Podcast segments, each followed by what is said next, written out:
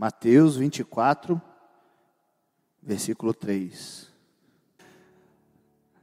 Tendo Jesus se assentado no Monte das Oliveiras, quando os discípulos se aproximaram dele, e em particular lhe pediram: Diga-nos quando essas coisas vão acontecer, e que sinal haverá da sua vinda e do fim dos tempos? E Jesus respondeu: Tenham cuidado, para que ninguém os engane, porque muitos virão em meu nome dizendo que eu sou o Cristo, e enganarão a muitos. E vocês ouvirão falar de guerras e rumores de guerras. Fiquem atentos e não se assustem, porque é necessário que isso aconteça, mas ainda não é o fim. Porque nação se levantará contra nação e reino contra reino. Haverá fomes e terremotos em vários lugares. Porém, todas essas coisas são o princípio das dores. Vocês serão entregues para serem maltratados e eles os matarão. Vocês serão odiados por todas as nações por causa do meu nome. Nesse tempo, muitos hão de se escandalizar, trair e odiar uns aos outros. Muitos falsos profetas se levantarão e enganarão a muitos. E por se multiplicar a maldade, o amor se esfriará de quase todos. Aquele, porém, que ficar firme até o fim, esse será salvo. E será pregado este evangelho do reino por todo o mundo, para testemunho a todas as nações. Então virá o fim. Feche os seus olhos. Espírito Santo, o Senhor já tem se movido de forma tão gostosa no nosso meio. E nós te pedimos que o Senhor continue. O Senhor sabe o quão necessitado eu sou de Ti, Pai. Eu não preciso do Seu poder, eu preciso de Ti, do Senhor por completo, meu amigo íntimo, meu amigo do meu tempo de oração pela manhã. Eu te peço, esteja comigo. Que tudo que for feito aqui seja feito de acordo com a Tua vontade e que essa palavra alcance os nossos corações. É, essa pai da palavra. Nos conecta ao teu espírito, Senhor. Nos liga direto no céu agora. Fala ao nosso espírito. Eu quebro nesse ambiente, Senhor, tudo que pode nos roubar essa palavra. E eu peço que o Senhor traga uma revelação, Senhor, no nosso espírito para mudança de vida. Me usa, Senhor, como seu instrumento, por misericórdia do teu nome, dessa igreja e da minha vida, Senhor. E que tudo que for feito, dito aqui, seja para a tua honra, para a tua glória. Em nome de Jesus. Amém. Eu assisti um filme, e eu não lembro o nome do filme, mas era um filme desses filmes de guerra medieval e um dos, dos personagens do filme, ele sabia como ia morrer e sabia o dia que ia morrer. Então, quando ia ter as cenas das batalhas, ele lutava assim com muita desdém, porque como não era o dia que ele ia morrer, ele sabia que nada ia acontecer. E você vê no filme às vezes alguém vindo assim para matar ele, aquele golpe final, todo mundo assustado em volta e ele com uma, um giro, muito facilmente ele escapa daquilo. E ele está tão tranquilo porque ele sabe que não é o dia de morrer. Então um dia eles estão saindo para a batalha, ele fala: Olha, o dia de eu morrer é hoje. Bom, tem muito tempo que eu vi o filme, viu irmão? Talvez não é tão assim como eu estou contando. Mas ele fala: Olha, o meu dia de morrer é hoje, eu vou morrer com uma flechada no coração. Então eles estão ali no meio da batalha, ele está lutando, está guerreando, e ele olha no horizonte ele vê um arqueiro apontando a flecha para o lado dele, e ele sabe que chegou a, a hora. Então ele estende os braços, espada numa mão, escudo na outra. A flecha vem voando em câmera lenta. Ele fecha os olhos, preparado para a morte. Um amigo dele passa, pega a flecha no alto, joga no chão e fala: Você não vai morrer, não. Nós precisamos de você nessa guerra.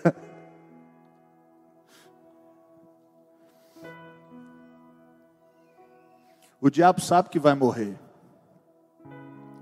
Mas ele não está igual esse moço, de peito aberto, esperando o, baque. Imagina o diabo,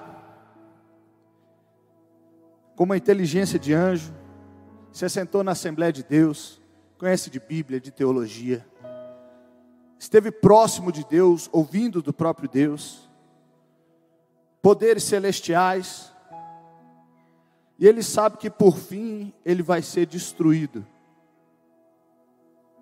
Será que o diabo gostaria de apressar o fim? Será que ele seria aquele que apressa o apocalipse, o dia do Senhor? A gente vê esse texto e ele está falando: olha, os sinais são que vão ter guerra, rumor de guerra. Preocupa não, isso é só o início. O início das dores, terremoto, maremoto. Ainda não é o fim. Depois vocês vão ser odiados, maltratados. E tem um sinal que acontece antes do fim, que é que quando o mundo estiver odiando, vai ter gente que vai perseverar até o fim para ser salvo. Então, será pregado o evangelho do reino por todas as nações, e assim virá o fim. Se você ler 2 Pedro 3,9, está escrito: O Senhor não retarda a sua promessa, ainda que alguns a julguem demorado. Guarde bem essa palavra: o Senhor não retarda a sua promessa. Pelo contrário, Ele é paciente com vocês, não querendo que ninguém pereça, mas que todos cheguem ao arrependimento. Porém, o dia do Senhor virá como um ladrão. Naquele dia os céus passarão com grande estrondo, e os elementos se desfarão pelo fogo. Também a terra e as obras que nela existem desaparecerão. Uma vez que tudo será assim desfeito, vocês devem ser pessoas que vivem de maneira santa e piedosa, esperando e apressando a vinda do dia de Deus. O Senhor não retarda, mas a igreja apressa.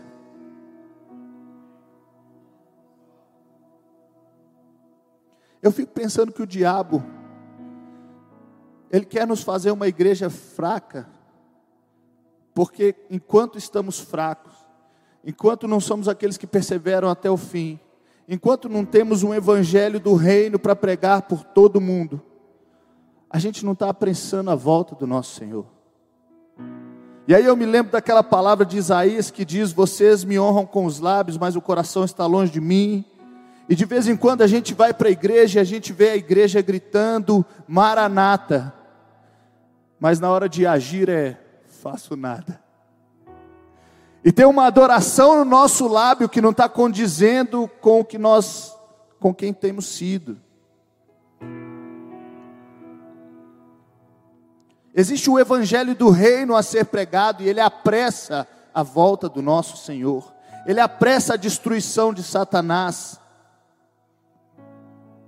E quem apressa somos nós. Nós estamos entrando em 2021, começo de uma nova década.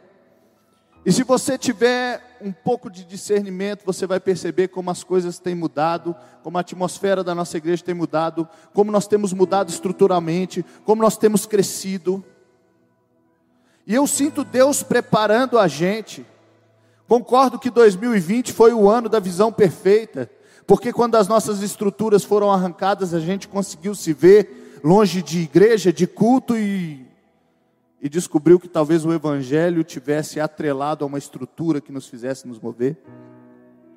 Mas agora tem uma década entrando, e como diz o nosso paizão, pastor William, quem sabe a última. Mas existe um sinal que precisa se cumprir: o Evangelho do Reino sendo pregado por todo mundo. O que seria esse Evangelho do Reino? Bom, Jesus carregou em si Onde Jesus entrava, ele dizia: O reino chegou. O reino de Deus é chegado.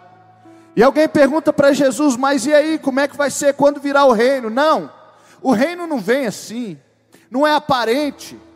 O reino está no meio de vocês.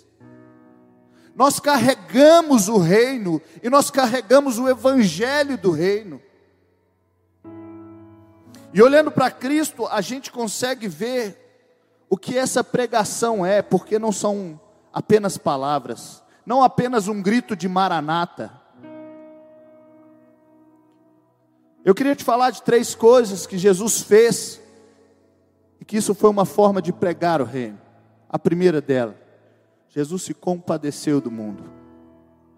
É interessante que compadecimento, ele precisa de maturidade. Porque senão o máximo que você vai conseguir ter é pena, é dó. E a gente não quer ninguém tendo pena da gente. A diferença de se compadecer e de se ter pena é que quando você olha para alguém e tem dó, você colocou aquela pessoa numa posição inferior à sua. Mas quando você se compadece, você se coloca no lugar e ali se cumpre amar o próximo como a si mesmo. Porque não é porque a pessoa é menor, é só porque você conseguiu entrar no lugar dela. Isso, compadecimento, ele só vem com discernimento.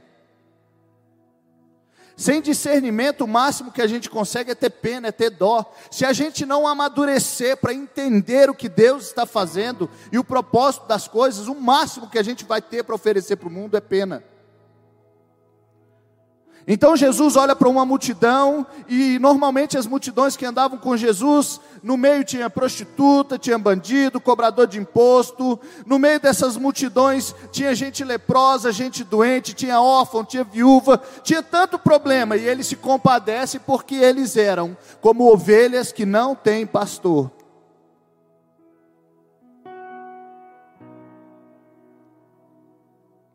Ele viu além além da pena, da dó. Ele viu além de curar um problema superficial, ele queria curar o problema interno.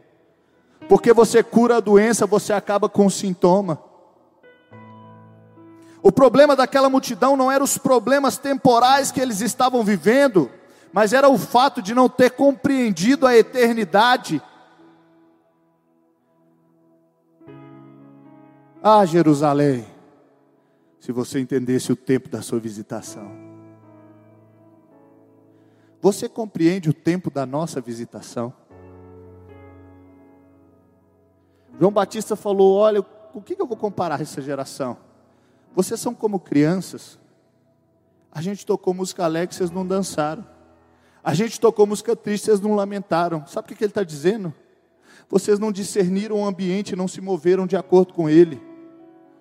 Enquanto Jesus visitava Emanuel, Deus conosco, era o tempo da visitação dele, mas quando Jesus fala, ele fala, quando ele vai, ele fala, é melhor que eu vá.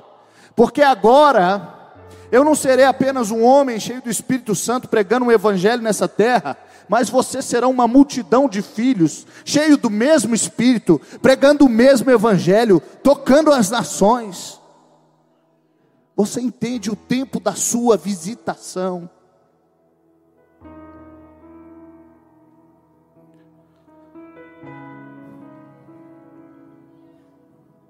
Judas chega para Jesus e fala: por que, que a gente não vendeu esse perfume e deu para os pobres? A resposta de Jesus não é com pena, é compadecida. Ele fala: olha, os pobres vocês sempre vão ter. O que ela fez agora é para minha morte. E a minha morte faz mais para o pobre do que toda esmola que você der.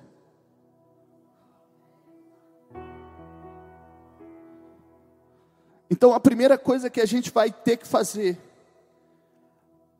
para poder pregar o evangelho do reino, é que a gente vai ter que passar de nível, mudar de ambiente, discernir melhor, amadurecer. O diabo quer nos manter nas fraldas, sabe por quê? O diabo gosta de lutar contra crianças. Enquanto Moisés era uma criança, o rei do Egito falou: mate todas. Mas as outras crianças não eram problema. O problema era o que ele via na vida daquele moço. Quando Jesus ainda era criança, Herodes disse: mate todos. Mas o problema não eram as crianças, era aquela criança que, que ia arrancar do mundo das trevas, assim como Moisés arrancou naquele tempo os judeus do Egito, mas não só judeus, agora também gentios, eu e você.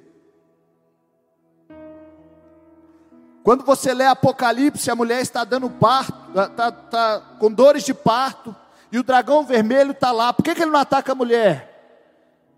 Não dá para atacar gente maduro, gente. Ele quer comer criança.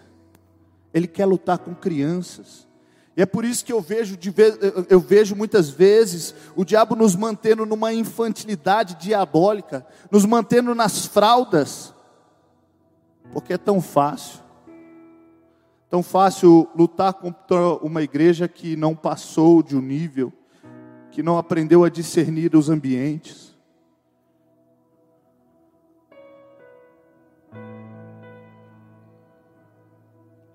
Hoje eu fiz um vídeo aqui do culto. As meninas estavam dançando uma aqui e outra aqui. E tinha uma menina dançando aqui atrás. Você. Ela estava dançando aqui atrás. Dançando, adorando. Eu filmei. Ela não está dançando para ninguém ver. Rapaz, isso é discernimento. Uma pessoa que foi além que entendeu, cara, eu estou num ambiente de adoração e não importa se alguém está vendo a minha dança, eu estou dançando é para Ele. É esse tipo de adoração que precisa pegar a gente. Esse tipo de discernimento que te tira de um ambiente e te põe em outro. Jesus não vai vir buscar uma noiva que é incompatível. Ele quer buscar uma noiva sem ruga e sem mácula. E se a gente quer ser a noiva de Cristo, a gente precisa amadurecer para ser noiva, porque não se casa com criança.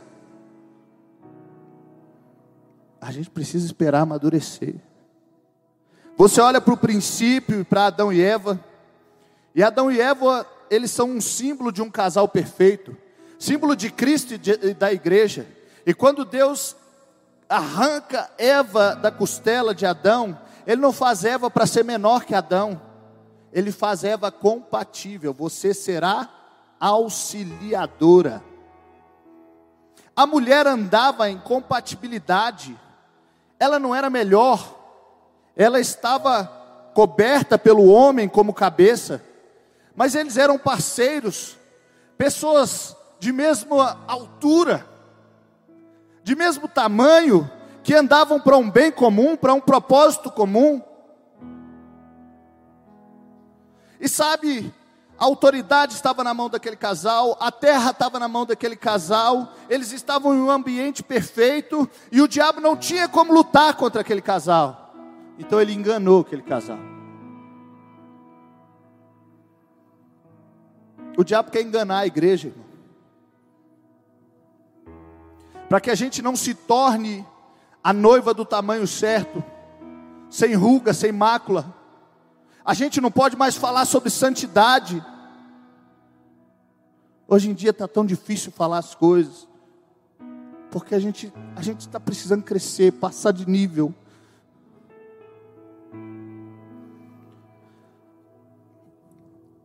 Provérbios 31, ele é um poema a respeito da mulher virtuosa. E ali eu entendo que Deus está falando de uma sombra da igreja, Ele está falando de uma mulher perfeita, de uma mulher que seria a mulher como ele deseja. E aquele poema é um poema acróstico. Quem sabe o que é acróstico? Quem estava no culto mais cedo já aprendeu. Acróstico é o seguinte, irmão. Você pega uma palavra e você escreve uma poesia, alguma coisa com ela. Então você pega amor. Aí o primeiro, amizade. O M, é, mansidão. O, oração. R, respeito. Isso é um acróstico. A poesia da mulher virtuosa, ela é um acróstico. Ela passa por todo o alfabeto hebraico. Sabe por quê? Porque Deus é o alfa e o ômega. E quando ele quis escrever sobre uma mulher virtuosa, uma mulher que lhe cabia, ele quis uma mulher que conseguisse passar pelos atributos e ser compatível. Alfa e Ômega. Ele estava falando de você. A gente só precisa receber um entendimento e acreditar, porque o justo viverá da fé. O justo vive do que crê. Se você crê que Ele chamou você, você vai viver do que você crê. Só dá para se compadecer se a gente amadurecer. Sem maturidade, o máximo que a gente vai entregar é pena, é dó. A segunda coisa é que Jesus tocou o mundo. A primeira coisa que a igreja precisa fazer para tocar o mundo é tirar os olhos do céu. Quando em Atos Jesus é assunto ao céu, os discípulos estão assistindo e Jesus se esconde atrás de uma nuvem, ele sai voando. E os discípulos ficam olhando, procurando, não sei o que, que eles estão querendo ali. Então dois anjos descem e chegam e falam: O que, que vocês estão fazendo olhando para o céu? Vocês não sabem que o que subiu também vai descer? Hora de trabalhar. Porque vocês apressam a vinda dele, não adianta ficar olhando para o céu. É hora de olhar para a terra. Eu ouvi uma frase do JB Carvalho que fala que enquanto nós lutamos tanto pelo céu, o diabo tem lutado pela terra.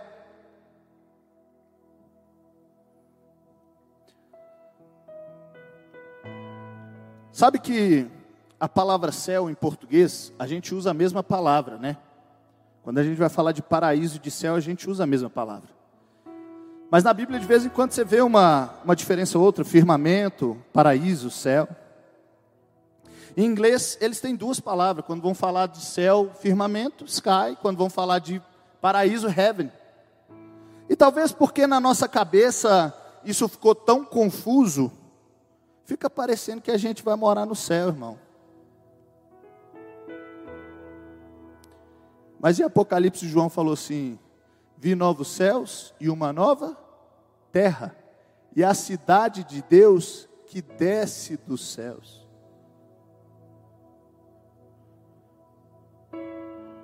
Esquece esse negócio de ficar de fralda com os anjos lá em cima tocando harpa, irmão. Deus quer te dar governo. Se Deus quisesse te colocar no céu, para que, que Ele ia ter colocado Adão e Eva na terra? O céu não é uma questão geográfica. Céu é uma questão de propósito. E céu é uma questão de presença. É por isso que hoje você foi chamado para trazer o céu na terra. E eu não estou falando de sky, eu estou falando de heaven, de paraíso. Você é aquele que pega do reino e traz para cá. Sabe o que Deus falou? Ele falou: Olha, o céu é onde está o meu trono, a terra, o estrado dos meus pés. No céu fica a cabeça, no céu fica a autoridade, na terra, ele colocou o chamado, o propósito dele. Meus pés ficam na terra. Eu queria habitar com os homens.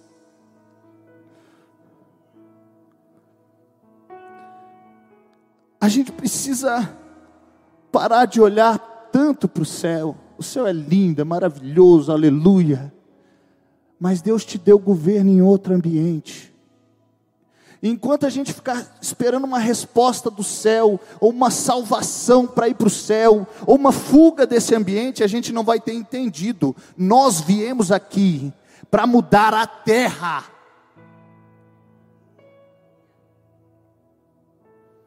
Salmo 115, 16: Os céus são os céus do Senhor, mas a terra Ele deu aos filhos dos homens. Se a gente quiser tocar a terra, a gente vai ter que olhar para a terra. A gente vai precisar também gerar vida. Cristo não se escondeu do mundo, ele tocou o mundo.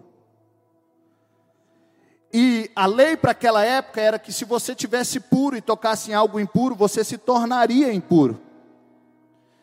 Mas eu já disse essa frase aqui, repito: quando o dono da regra quebra a regra, a regra se quebra. E Jesus é o dono do mundo, por isso, quando ele tocou o impuro, o impuro ficou puro, o leproso ficou limpo, o cego enxergou, o coxo dançou. O pecador se arrependeu, a morte morreu. Shhh.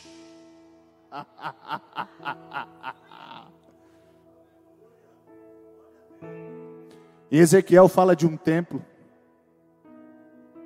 E fala que dentro daquele templo estava um trono. E que debaixo do trono saía uma água, passava pelas portas. E que ela se tornava um rio, e onde ela passava havia frutificação e vida. Até que por fim ela chegava no mar chamado Mar Morto. E agora o mar que era morto ficou vivo. O templo é você. O templo é você. O trono é o seu coração. Deus resolveu habitar aí dentro, e é você que vai nos lugares que está cheio de morte, e quando você toca, você não morre, você enche de vida, você enche de vida, você enche de vida.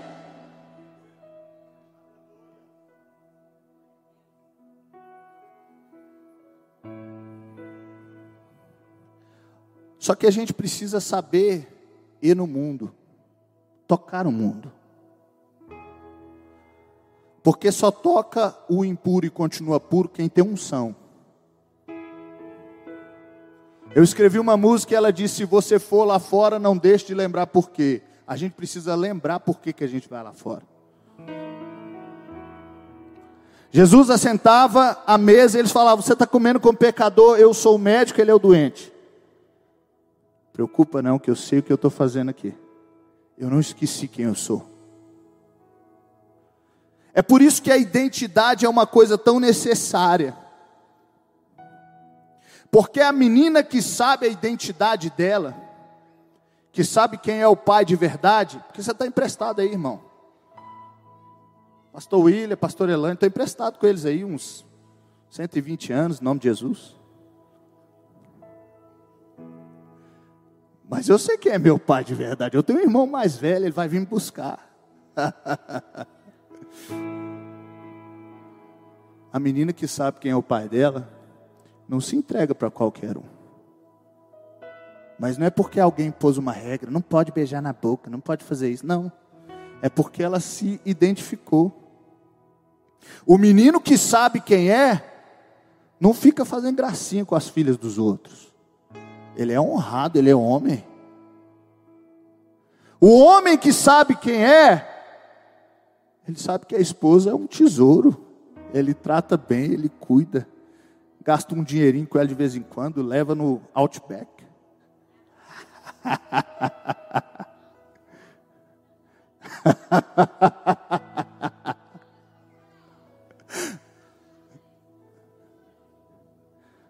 A mulher que sabe quem é, enche o marido de amor.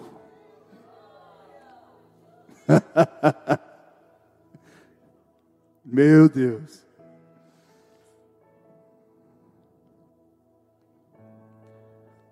Para gerar vida, a gente tem que passar da puberdade. A gente tem que crescer mais um pouco. Só dá para gerar vida com gente que amadureceu. Sabe a palavra diz que o número da besta é o 666, que ele é número de homem. É um dos sinais do fim dos tempos. E é muito interessante porque no inferno não tem adoração, irmão. O diabo não veio aqui para te fazer satanista. Ele veio aqui para te fazer humanista. É por isso que ele te marca com o número de homem, não com o número do diabo. É por isso que quando Jesus chega para Pedro e fala assim: Afasta de mim, Satanás, porque você não pensa nas coisas de Deus, pensa nas coisas dos homens.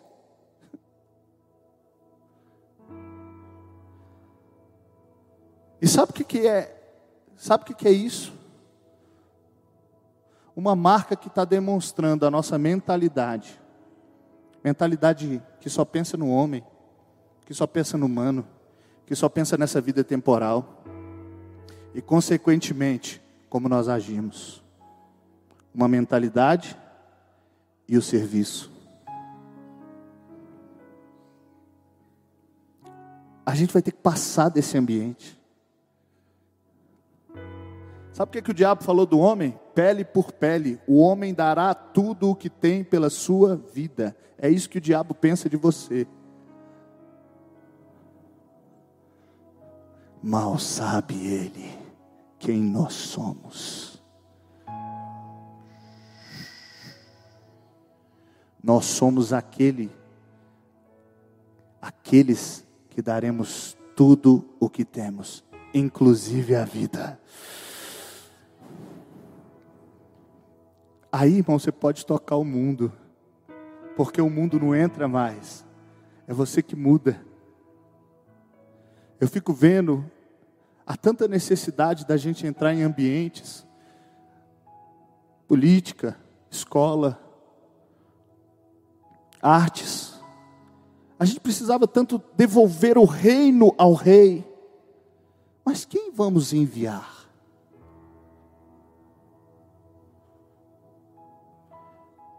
Me perdoa, irmão. O cara está dando problema dentro da igreja, nós vamos mandar ele para o mundo.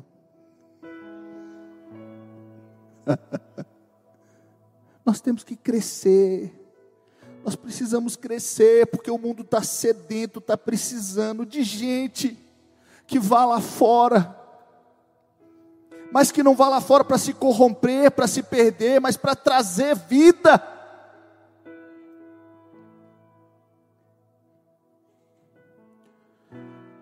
E por último, Jesus venceu o mundo.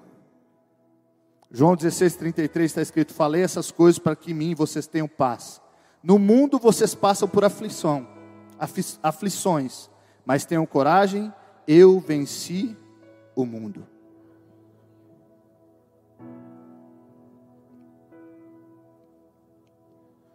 Essa mentalidade humana, ela precisa ser vencida. Porque o mundo não é o planeta Terra, nem o seu irmão, nem o seu amigo, nem o desviado. Não. O mundo é uma mentalidade.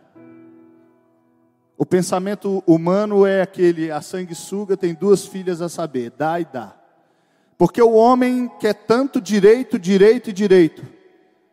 E a alma nunca sossega com o que tem. A gente precisa quebrar. Por isso em Romanos 12 está escrito: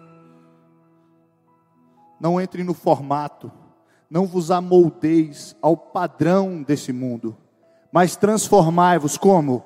Pela renovação da mente.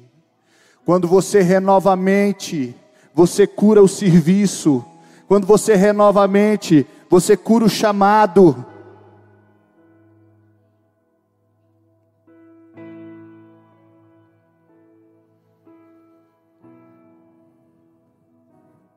E Jesus, ele falou que construiria, que teria uma igreja que ela, que as portas do inferno não prevaleceriam contra ela. Irmão, nós perdemos isso. Santidade significa separados. Vão todo mundo entrar para a igreja, ficar guardadinho lá. A gente só conversa com crente, a gente só tem amizade com crente, a gente só anda com crente porque nós somos separados. Não. Não. Ele falou: essa igreja vai sair dos castelos, vai sair das paredes, vai sair dos templos e vai lá na porta do inferno bater lá o diabo. Nós chegamos.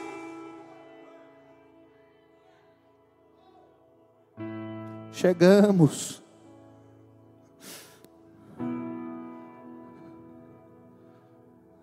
Irmão, tem uma história na Bíblia que é tão triste.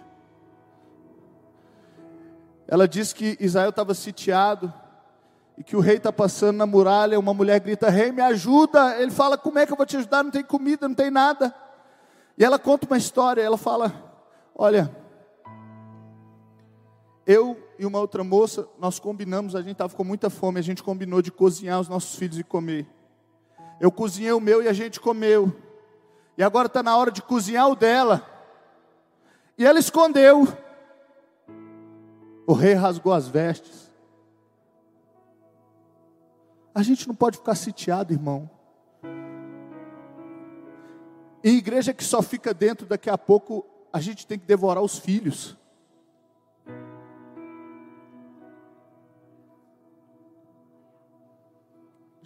Já, percebeu? Que de vez em quando a gente está vivendo tanta divisão, tanta picuinha, tanto mimimi, tanta chaturinha, tanta gente Por quê? Porque a gente está se comendo, a gente está se mordendo, a gente está aqui preso, e o inferno sitiando a igreja, e a gente aqui tentando arrumar alguma coisa. Enquanto a gente tinha que estar tá lá fora.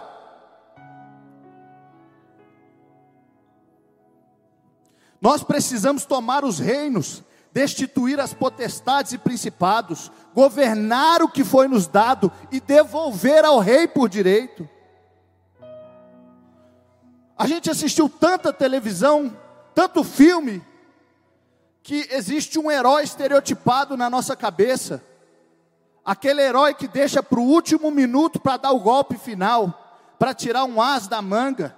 E aí está o herói lá amarrado numa cadeira, vem uma britadeira para cima dele para matar ele. O vilão está dando aquele discurso final, contando como ele venceu. E o herói levanta um pouco de sorte, um pouco de uma coisa que ele não fez até agora, né? um golpe especial, e ele vence. Talvez a gente está pensando que Jesus é esse herói. Mas Jesus venceu na terra e venceu no céu. Levantai, ó portas, as vossas cabeças, para que entre o Rei da Glória. Você já imaginou o céu recebendo Jesus, irmão? Meu Deus. Meu Deus. Ah, a adoração que estava naquele ambiente. Deus, Jesus passando por um corredor de anjos, aplaudindo, dando glória, glorificando. Os querubins voando e soltando raio laser, aduga em fogo. Ah, deixa eu te falar uma coisa. Aprende a adorar na terra, que senão você vai ser careta no céu. Aprende a adorar na terra, senão você vai ser careta no céu. Você acha que Jesus vai falar, vamos aplaudir ao Senhor? Rapaz!